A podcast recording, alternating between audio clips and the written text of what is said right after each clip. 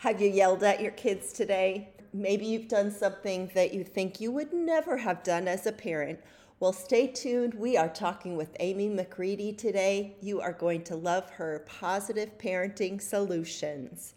This is the On Boys Parenting Podcast. I'm your co host, Janet Allison of boysalive.com and Jennifer L.W. Fink of buildingboys.net. Thanks for being our listeners. We love you. If you like this podcast, please share it with a friend. And as always, please support our sponsors. Sometimes these are affiliate links, just so you know that, but that helps us keep this program coming to you. As Mother's Day is coming around, oh, I find I'm missing my mom more and more. And there's always questions and stories I wish I had asked her when she was still here. I do remember that I gave her a book once upon a time with questions for her to write the answers to, and bless her heart, she didn't answer very many, so that was really a disappointment. But fast forward to now and technology, and now we have mylifeinabook.com. It takes all those questions and stories and it puts it in a format that is sent to your person, whoever you designate, on a regular basis so that the prompts come, they're easily answered either written or voice to text and they're captured by mylifeinabook.com. These family stories, this legacy that you want to leave for your children and your grandchildren. mylifeinabook.com. Create an unforgettable gift for your mom, your dad, your children this Mother's Day. Use our coupon code on boys for 10% off. Go to mylifeinabook.com and use On Boys for 10% off. Create that legacy, carry on those stories.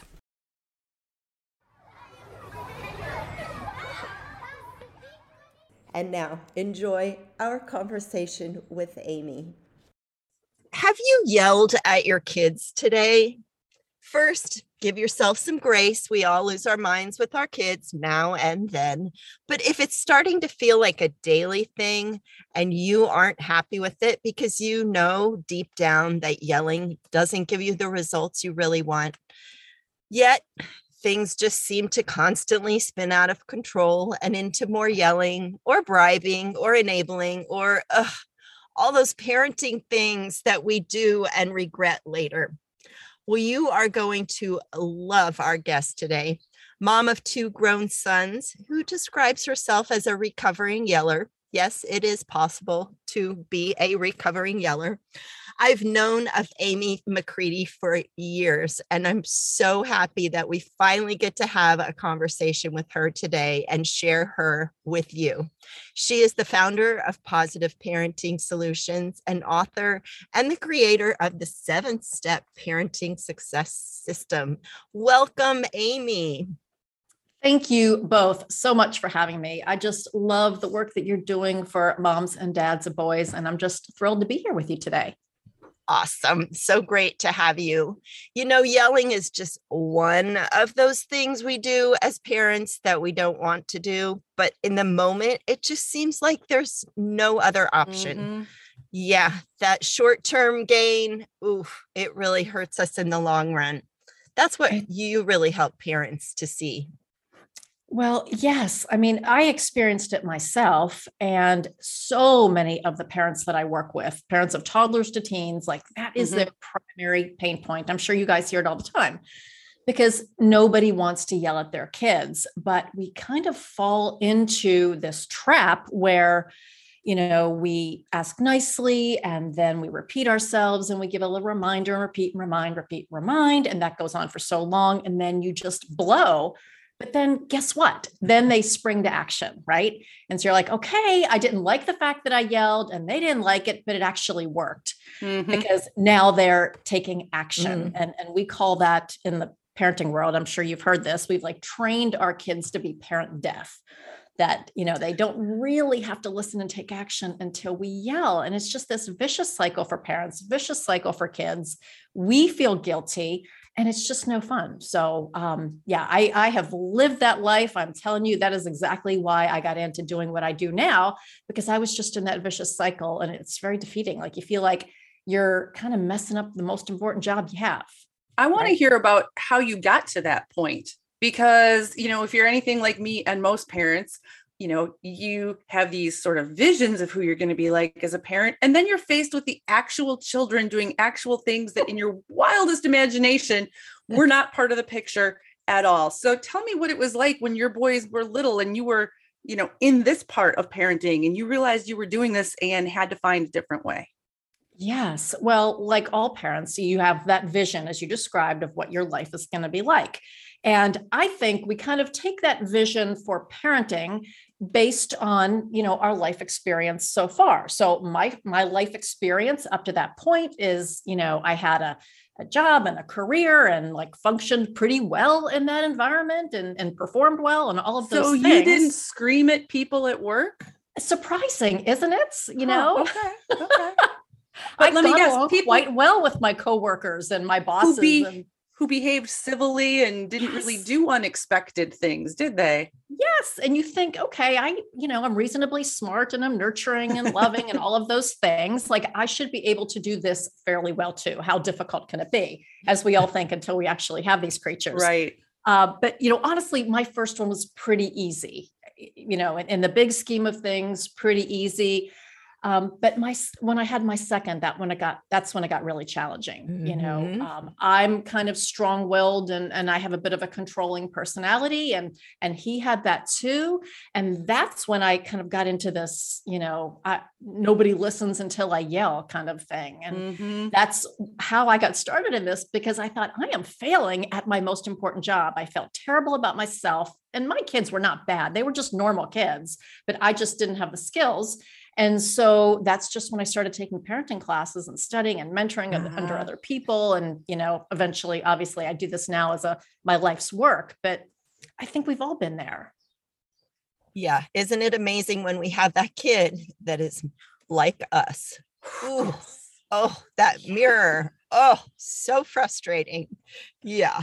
And you know, you you hinted at it a little bit, but there's a certain amount of we come into this with um our expectations are wildly out of whack for what kids are actually like. Yes, your coworkers can behave like civilized human beings because they're adults and they went through all of this. And 2-year-olds and teenagers don't um they don't necessarily express themselves, let's say, in uh, the most easy to deal with kinds of ways. And if you're not mentally prepared for that and you don't have the tools, yes, you end up yelling. Been there, done that. Ask my kids and, and we have so little training like that was the thing that just sort of amazed me when i was starting out i mean i'm an older mom right but um, and now there there are a lot more resources but we take that parenting class and unless you have like a teaching background like you janet like you have no experience in what's normal in child mm-hmm. development mm-hmm. and That's so true. you know again Jen, like you said you expect your kids to respond like your coworkers do and that just doesn't happen and you're completely ill prepared for how to handle that. And, and I think even today, with all of the resources out there, it's just so hard. It's harder for parents today mm-hmm. than it mm-hmm. was when I was raising my kids. There's so many more pressures and demands on parents and kids. Uh, but we just need more training and guidance for parents. Mm-hmm. And I think mm-hmm. that's what we all do, right? That's why we're we're doing our day in yeah. and day out mission. Well, and it's, I remember when I was parenting, my kids are in their 30s now, there was not the internet. I couldn't go to Instagram and just look up, mm-hmm. you know, what do I do now? I had books and I had my friends and I did I do remember taking one parenting class, but that was it. I had no other resources. And I look at my daughter now who's got a 4-month-old and the things that she knows it's amazing and she's like yeah i just looked on instagram and i followed this person and and i mean that is a blessing it's so great to have that information and to be able to access courses like you have and and yet it's also information overload and it feels like i i i do family coaching and one of the moms I worked with had 72 tabs open to Mm-hmm. read articles about her kids. And you know, that in itself is crazy making Yeah. and makes us, you know, lose patience just with that. So uh, listeners, give yourselves grace and sometimes it's more important to just be in the moment and trust your gut and go with that than it is to open up a new tab and go, uh oh, what do I do now? Absolutely. Yeah. And there's, I think we just have the pressure to fix everything. You know, Mhm. there's there's a tantrum in the grocery store. Oh, I have to fix that. And and this behavior pops up. I have to fix that. When to your point, just being in the moment and connecting emotionally is like the most important thing you can do for the child and for yourself. You know, it's just it's therapeutic for both parties. And it's going to go so much farther in actually fixing that problem than, you know, opening up 72 tabs on your computer to figure out the solution. Mhm. Yeah, yeah. Mhm. Well, and you talk about that there's two basic emotional needs that our kids have that if we can just boil everything down to that, respond to that, we're going to be a lot better off and they are too. Yeah. So when I'm working with parents, we always start with, you know, just the foundation concepts. And much of what I teach comes from Adlerian psychology and positive discipline. And we always talk about the concepts of belonging and significance. And we can simplify that even further. So if we look at belonging, it's that sense of emotional connection with the people who are most important to me. Where do I fit in in this family constellation? Am I emotionally connected to my parents and to the siblings? Even in the classroom, that child needs that sense of belonging and emotional connection. Um, uh, they need positive attention from the people who are most important to them on a daily basis. So that sort of all fits into that belonging category. Mhm. And then the significance is that sense of personal agency. Do I have some control, some age appropriate power over my own world? Do I affect how things will turn out for me? And that's as important when you're a teeny tiny toddler as it is when you're a Mhm. senior citizen, right? Like we all have that need for personal agency. And I certainly didn't understand either of those two buckets when I was first starting out. But so often, eh, almost no matter what behavior you're dealing with, if we can start with looking to improve those key areas, the emotional connection and that sense of belonging that the child feels, and their sense of personal power and agency and having age appropriate control, we can fix most things. Now, again, there's the whole skill deficit piece that we always work on in addition to that. But those foundational buckets is kind of where we start and then and, and build the skills on that as well. I want our listeners to think for a moment because this applies to everyone. This applies to us as children. And you were a child a long time ago, but some of you, perhaps many of you, right? Still maybe have some strained relationships with your parents or things where you're like, I don't want to do it that way, but you don't really know how to do it differently. Think about these things that Amy just said, this this need for belonging and significance. And I'm going to guess that likely some unmet or not very well needs in those buckets were part of your growing up, maybe affect your relationship with your family right now.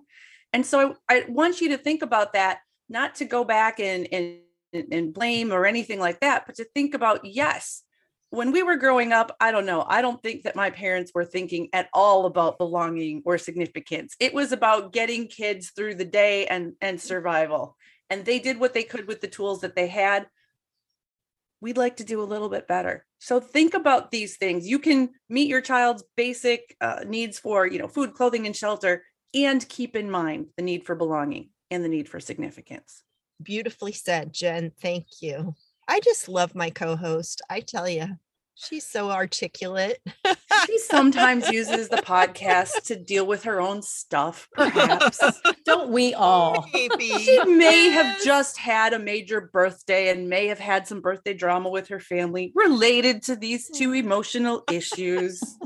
Perhaps. Perhaps. Mhm. You you said something, Amy, age appropriate control. I want to focus on that because I think that we that parents can get so easily spun out on that that they give their child more control and Uh-huh. and it kind of wraps into rewards and oh sticker charts and oh more screen time and uh, it is crazy making what how do you determine age appropriate control and when it's getting out of whack Oh my goodness, Janet, we could talk for like three hours on Right? just that question. And you know what? it's bigger than age appropriate too, because it's Yeah. also kid appropriate. Like Yeah. each three year old is not the same, and it will depend on if your kid has Mhm. other physical, emotional, mental issues going on. So this is really challenging stuff. Yeah. So let's just talk about the control piece for a minute. So, you know, again, all humans have a need for autonomy, independence, and agency. And so we have to really think about each child there. And so ask ourselves the question like, are we doing things for this child that they are perfectly capable of doing for themselves with a little training? right? Mm. It- so often we are. We are enabling, we are doing tasks for our toddlers all the way up through our teenagers that they're perfectly capable of doing for themselves. And when we do that, we rob them of the opportunity to be independent and have that sense of agency over their lives. So that's one piece. It's- Amy, I know, so- just want to pause there. Like that is so, so, so important because we are, as you said, we're enabling them. And and so listeners, I encourage you actually to listen to this podcast again because there's so much good stuff in here already. But to look at your day, what are you doing for your child that they can be doing for themselves? It may take a little bit longer it may not get done the way exactly you want it to be done because oh we happen to be that parent that is has our own control issues this is also primary in relationships as well. Look at your spouse. Are you doing i'm i'm thinking about my daughter cuz you know they're they have this new constellation with this baby mm-hmm. and who who's she's really capable and buzzes around and does all the things and it's like you have to stop and let your spouse do things too. It and she said but he doesn't do it in the time that i want it to be done so listeners just taking a pause and and really look at that and if you don't create the vacuum for your kids or your parenting partner guess what you're going to be resentful and you're going to be tired because you're doing all the things. So, And Janet, this gets to what we had our recent conversation with with Kate Mangino about household labor, household division of labor. You know, Amy, you mentioned, are you doing things for this child that they are perfectly capable of doing with training? That part is so important. We certainly have to, you know, show our Mhm. kids and teach our kids how to do things. That's important for giving them a sense of agency. And in doing that, we are equipping them to be better partners, roommates, coworkers down the road. So don't lose sight of that either. We don't mean to overwhelm you with stuff. We're saying in this one thing, you're hitting on all these these positives. Mhm. Yeah, and this is so important because um, I wrote a book on the topic of entitlement. And I can't tell you how many parents of teenagers will say, This kid doesn't do anything. Well, Yep. you know what? Maybe we didn't take the time to recognize how capable they really are and and do the training and then turn over the responsibility to them so everything that you just said there janet and janet like a thousand percent i i amplify um, okay so that is sort of giving up the control based on capability and teaching capability and there's also the concept of controlling the environment and so we Hmm. always talk about you can't control the child, at least not without a power struggle, but you can control the environment. And so, as uh, related to this whole topic of capability, you know, thinking about how you can change up the physical environment to allow your child to have more independence and autonomy. So, I always like to think about if no adults lived in this home, how could we structure the physical environment so these people could independently operate? So maybe that's installing a new rod in the closet so all of their clothes are within their reach. In Mhm. the kitchen, reconfiguring where you have stuff so they can pretty much serve themselves. They can get like- their bowl of cereal in the morning or whatever it is they like to eat. Exactly. So, just what you said, Jen, like really observing throughout the day what they're doing and what you're doing. And very often with training, they could take over that task along with controlling the environment, changing the physical layout. Mm-hmm. And I'm not talking about doing a whole home renovation. I'm just talking about like moving some rods and adjusting shelves and those types of things to allow them to operate more independently. When kids have that sense of age appropriate independence, power, agency, control, that fills up their bucket. And then they're less likely, here's the what's in it for you parents, they are less likely to fight you for power. Yes. Right? To push your buttons, mm-hmm. to trigger you, to do all of those things to get that power that they they they have to have it one way or another. And so let's give it to them in positive and productive ways rather than fighting for power. So that was a whole big tangent I went in before we even got to the rewards and stickers, but let me stop talking there. That's such super important stuff. Um, I am convinced that part of the reason why I haven't had a lot of power struggles with my 16 year old is because he has had a lot of power and control and agency in age appropriate ways throughout his life. I am not saying we have never had issues. He's a 16 year old boy. Of course, we have had issues, but it's not been this constant uh, back and forth and struggle. This episode is sponsored by ByHeart. Babies need to eat. And whether you breastfeed or bottle feed, use formula, combine all of the above, you need options. We wanted to let you know about ByHeart Baby Formula. ByHeart has a patented protein blend that gets the closest to breast milk. It includes two of the most abundant proteins in breast milk. And ByHeart actually ran a clinical trial comparing their formula to a leading infant formula and proved that babies on ByHeart have softer poops, less spit up, and easier digestion. ByHeart is also the only US made infant formula to use organic grass fed whole milk. So if you need baby formula for your baby, consider ByHeart. New customers can get 10% off your first order by using code ONBOYS at byheart.com. That's B Y H E A R T dot com slash podcast, and it is 10% off your first order. Byheart.com slash podcast. This is a limited time offer, and additional terms and conditions may apply.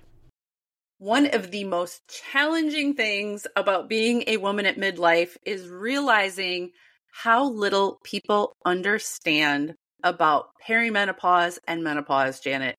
I just had a conversation with my sister about that this weekend. She is 10 years younger than me. So I'm 51, she's 41, and she went to ask her healthcare provider, Hey, can you provide me some information? And she got information, but she was frustrated by how incomplete, it seems, how little we know, and how for way too many people, the answer seems to be, yep, that's the way it is. Deal with it. Mm-hmm. Deal with it. And not only are our mamas out there having to deal with perimenopause, likely at this age, but many of our moms are dealing with their sons entering or in puberty, which is kind of nature's irony, which is oof. Cruel joke, Janet. Cruel joke. Cruel joke. Thankfully, thankfully, increasingly, there are those who are recognizing that women need and deserve competent care and treatment for perimenopause and menopausal symptoms. And we know that can still be harder to access than it should be, which is why we have partnered with Winona. Winona helps women who are dealing with menopause or perimenopause. Winona is a collection of OBGYN health professionals who believe that your symptoms are important, real, and deserve to be taken seriously. It's telehealth. You can access care from your home when it is convenient for you. Visit bywinona.com today to start your free visit. With free US shipping and the ability to pause or cancel at any time, your path to wellness has zero obligations. Use the code ONBOYS at bywinona.com for 25% off your first order. That's B-Y-W-I-N-O-N-A dot com slash on boys. Winona, menopause care made easy. Yeah, absolutely. And then the other thing I think, Jen, you talked about was uh, division of labor, the whole contribution thing. So, mm-hmm. you know, mm-hmm. your, your motto needs to be, you know, at all ages, you know, everybody contributes in meaningful ways, because again, that fosters that sense of significance. And so um, we talk about in our program the difference between a chore and a contribution right we don't even we tell parents don't even don't ever use the word chore again because that denotes mm-hmm. drudgery right what we do in our family is family contributions because that simple change in the word from chores to contributions sends a huge message that what you yes. do around here matters. Mm-hmm. I know you're mm-hmm. only four, but what you do here contributes to our family, and our family could not function without your contributions. So that's again a huge, huge hit of power. So Let's talk Janet, about you asked we... about rewards and sticker yeah. charts and ugh.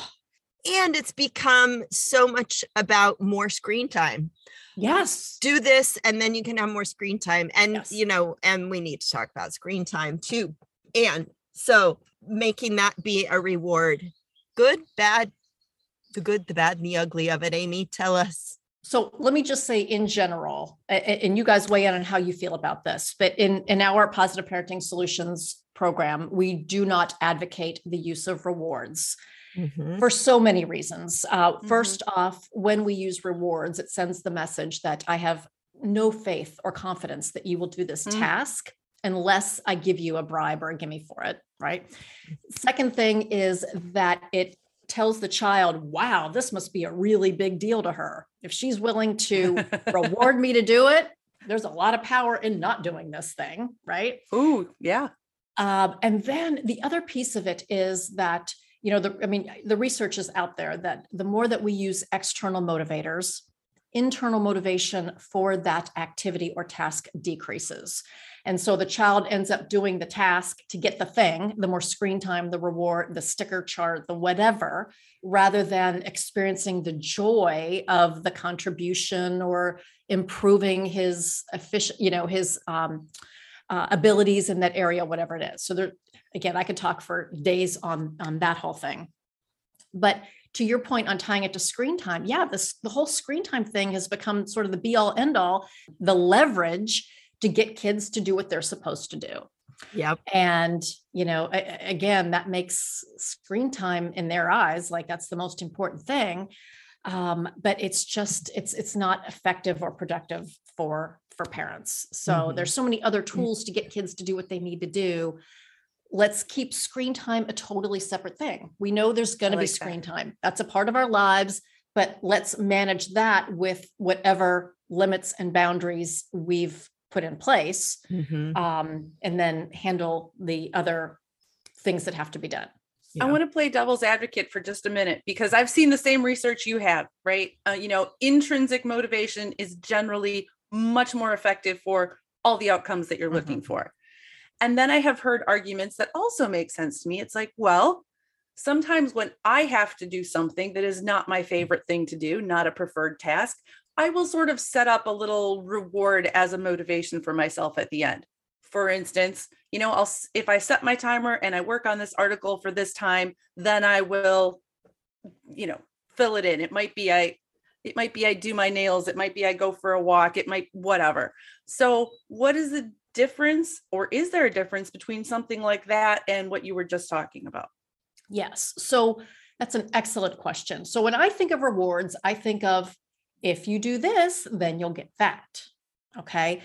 I, I feel like what you described is more what we call in our world a when then routine. Yes. Mm-hmm. Okay. okay. So when I've done my 15 minutes of, you know, power thinking work here, then I'm going to go have a cup of coffee. That's the other just, thing that I really wanted to do in the first place, but I also have yeah. this thing that I need to do but don't want to do quite so badly. Exactly. And okay. so when we're talking about getting kids to do things they don't want to do, And always, when we're structuring routines, I advise parents to always set them up in a when then format. Mm-hmm. So, mm-hmm. when the yucky stuff is done, then we can enjoy the more enjoyable parts of the routine. And the key thing here is the then stuff uh, are activities that are normally allowed occurrences. So, the kid is normally allowed to have 30 minutes of screen time or we were normally going to the we, we mm-hmm, normally go to the park mm-hmm, at this day mm-hmm, so mm-hmm. we just mm-hmm. structure the routine that when the yucky stuff is done okay then we go and enjoy those things it's mm-hmm, not this like dangling the carrot out here yeah um that is more reward based does that and it's not it's not like you do this and then we go to the amusement park we throw a parade yeah. you know a, a bigger than yeah. normal thing yeah. yeah. I want to highlight this. I want to highlight this sentence because it is so important. I tell all of my parents when, then, when, da da da da, then, da da da da. Write that down, parents, our listeners, write it on a post it note so you can start incorporating that into your normal, everyday parenting lexicon because it is gold. And Janet, if I can piggyback on that, mm-hmm. it is when then, it is not, not, not if then. Mm-hmm. If you get your math homework done, then you can do this. Parents who are listening, can you hear the difference in that? If you do this, then you can do that. If that sounds like a bribe, number one, and it conveys that I don't really think you're going to get this thing done. Right. right? It almost when gives then, the option of not yes. doing it. Mm-hmm, exactly. Mm-hmm. When then conveys, I have complete faith and confidence that you're going to get that thing done. And when you do, then we can enjoy X activity. Now, but... sometimes you have to put a timer on that. So when you're, you know, you've had your bath, teeth are brushed, pajamas on, clothes picked out for the morning, then we'll do stories and snuggles until 8 p.m. or until the alarm mm-hmm. goes up. Mm-hmm. Sometimes you have to put a time limit on that. Mm-hmm. But that is just structuring the the routine in a way that makes sense. The yucky stuff comes before the fun stuff. And part of that too is you are conveying your trust. And I think that that word trust if we can say that to our children if we can feel it of course but i trust that you know what to do to get ready for bed i trust that you're able to clean up the kitchen and that that is also that intrinsic self-esteem builder too if your parents are trusting you and know that you're capable it's powerful and as you said you know that loops back to no power struggle because there's nothing to struggle over I got to do some devil advocate real life stuff again, though. Jen, I, I love you. All right. So I definitely hear what you're saying with the if part because I have done this with my kids, you know, if this, then that.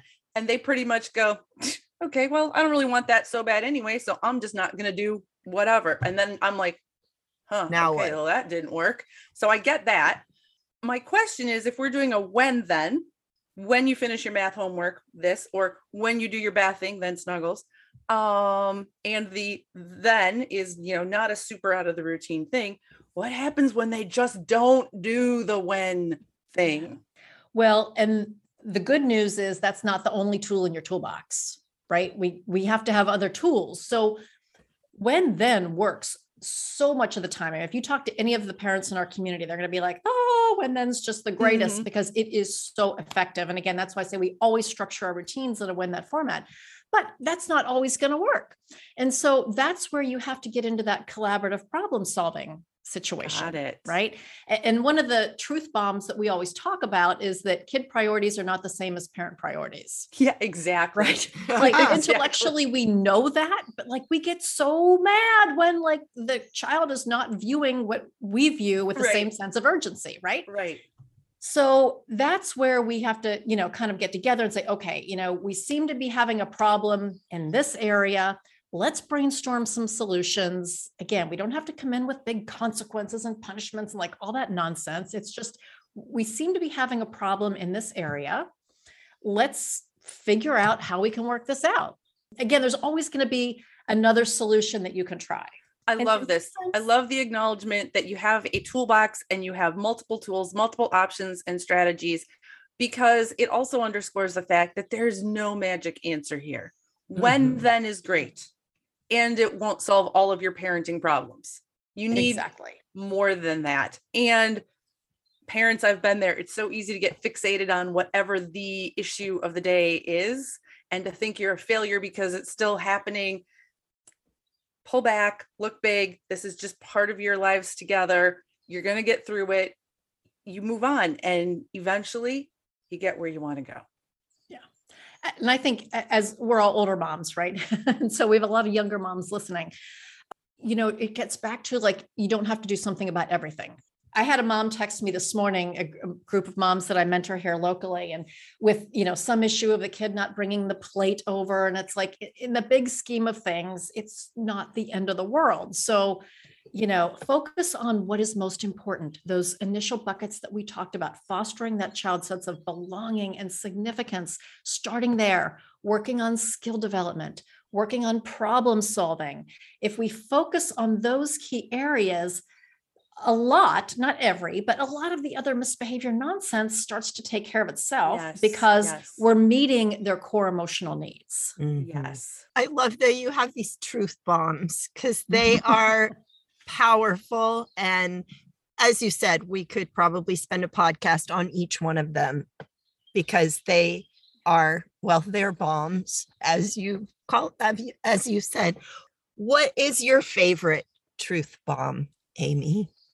Well, I love the concept of truth bombs because they're always these things that when I tell you, you're going to say, yeah, duh. Like "Uh, we knew that, but they have such an impact on our kids' behavior, like the one that I shared with you about kid priorities not being the same as parent priorities.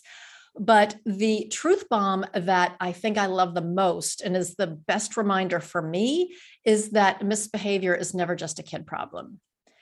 And I when I started out and started taking parenting classes, again, I was just convinced that I needed like the silver bullet tools to fix what, you know, this situation fix my kid.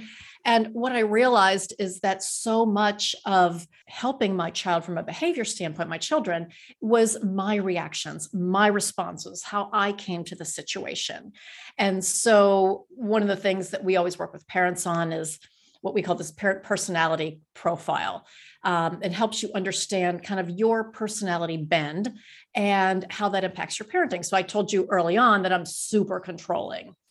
Um, and I kind of want things done my way. And that is not productive from a parenting perspective because it is a guaranteed recipe for power struggles.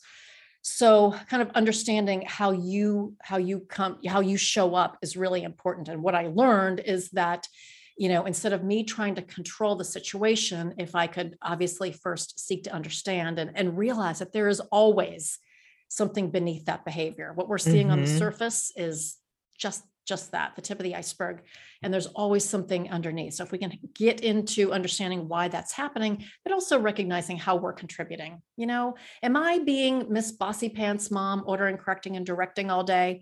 Or do I show up in a way that is light and fun? And how is my, you know, what is my energy like? Am I fun to be with? Kids, not that you have to like be running a carnival at your house. I'm not suggesting that, but just that energy. When you come in with a lighter energy and a calmer, softer voice, and um, it just, it completely shifts the energy with your kids. Whenever we're dealing with a behavior or a challenging situation, of course, we're going to look at those core kind of foundational buckets that we talked about, but we must also look at how we are contributing, whether it's our our energy, our responses, all the things that we're doing to either help the situation or escalate the situation. Mhm. This is a truth bomb that is difficult for parents to accept and hear because we're human. You know, a lot of us, our defenses immediately go up. No, mm-hmm. I am not part of the problem. It is these kids. It is whatever. I, like you said, I'm a functional human being at work. I have friends. I'm a successful person. I'm a decent human.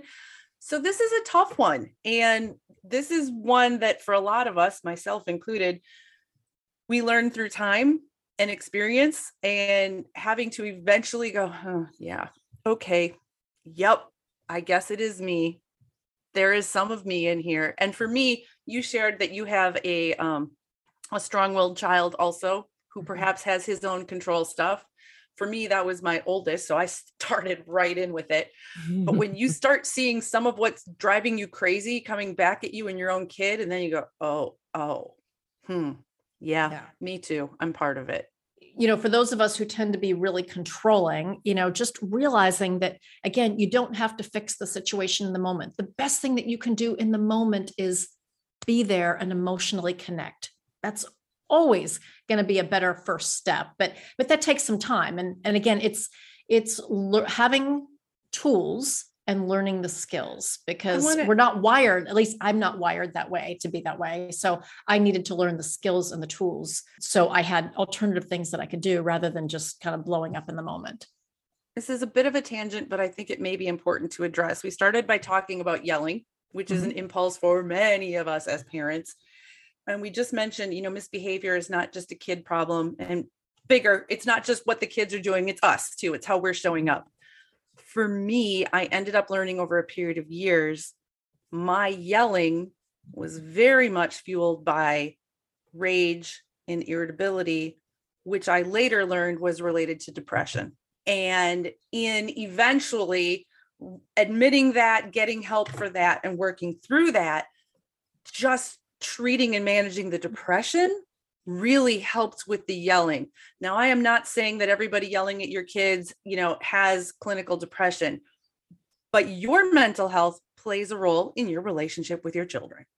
Absolutely and i think there are so many moms now especially that are dealing with anxiety and depression and Mhm. um, a- a- and thankfully we talk about that now and we go and get help for that now and that's great modeling for our kids uh, but absolutely and, and for anybody who's listening and if you feel like um, you, you know you're yelling too much if you feel like you know things are just i guess outside the norm of of what you feel seems reasonable go and get help. Like there's Mhm.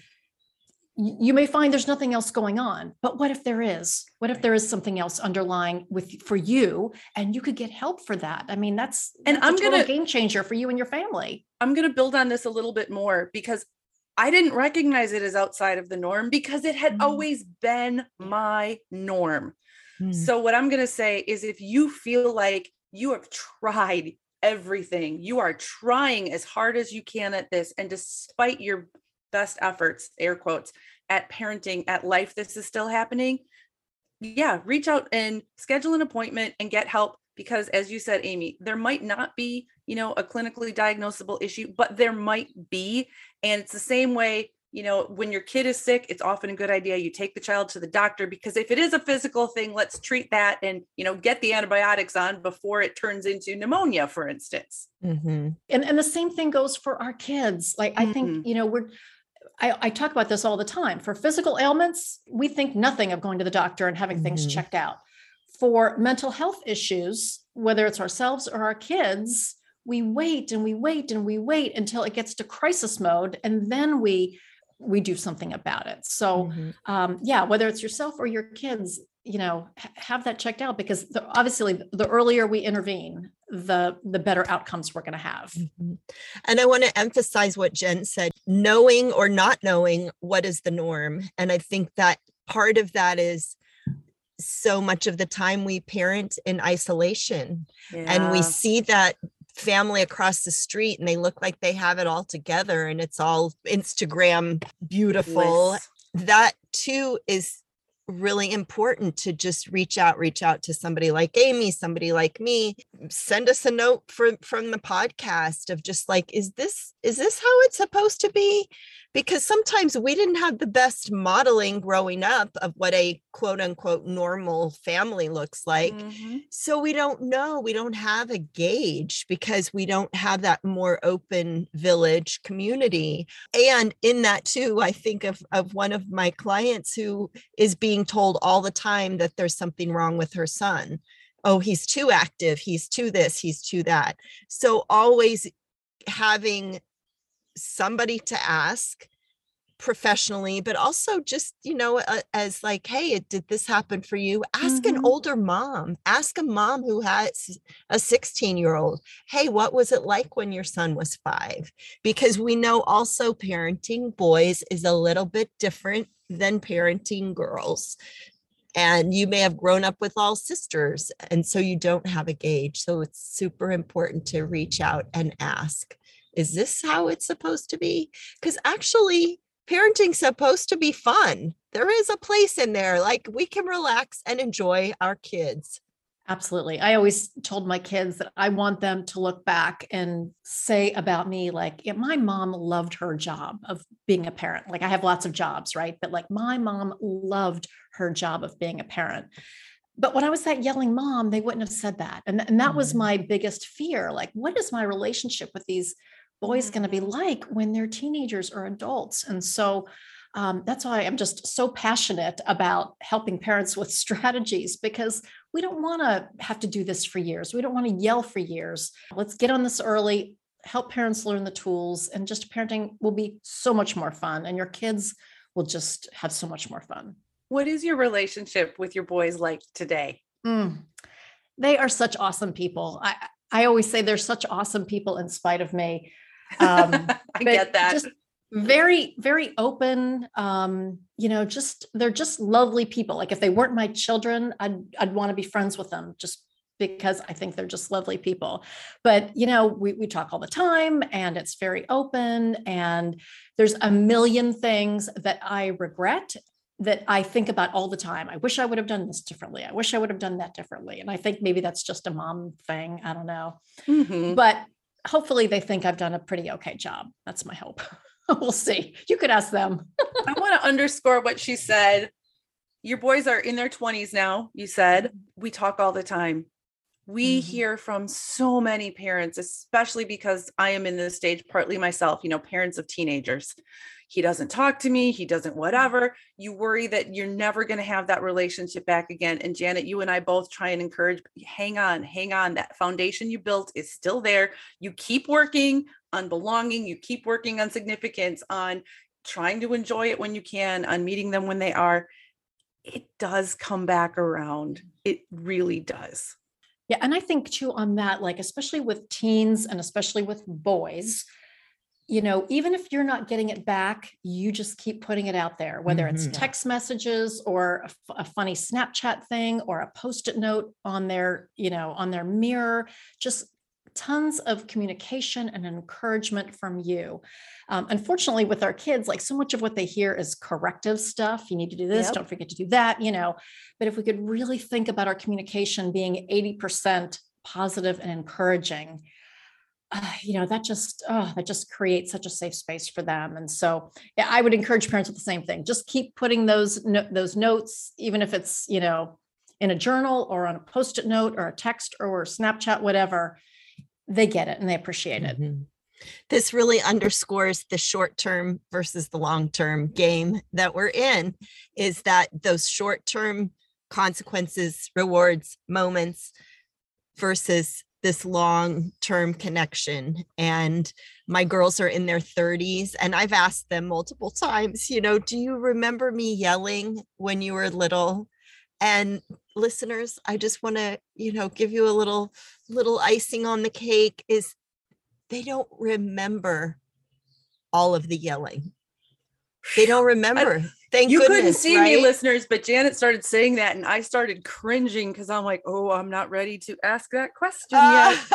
Uh, someday you will be, and they don't. And they, I mean, I that's my kids specifically, but I yell plenty. I don't know why they don't remember it because I do, and I feel guilty about it but you got to let that go and look at all the other moments that you connect and have fun and laugh and let go of the control a little bit more and Amy, you have given us so many gems today. I knew this was going to be a very a very juicy podcast. So thank you for sharing your truth bombs and do tell us where our listeners can learn more about you and find Learn more strategies. More strategies. Yes. Thank you yeah. so much for asking. And thank you for this opportunity. I feel like we could go on for hours still. Mm-hmm. We have so much yet to discuss. But if parents want to learn more from me, I would love for them to visit positiveparentingsolutions.com and we do you know free online classes they can sign up for it's called get kids to listen without nagging yelling or losing control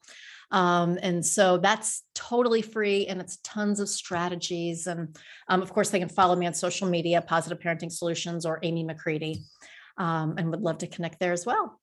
Awesome.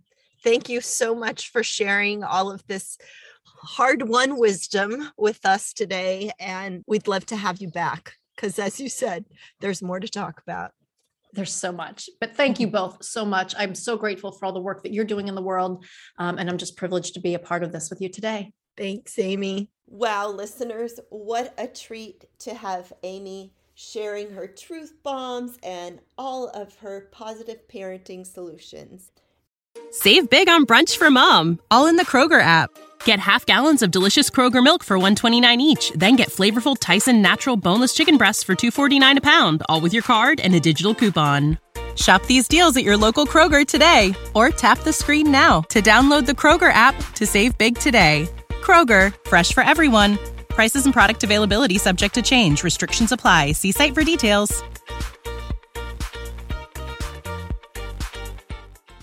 And listeners, always, if you liked this podcast, please share it with a friend.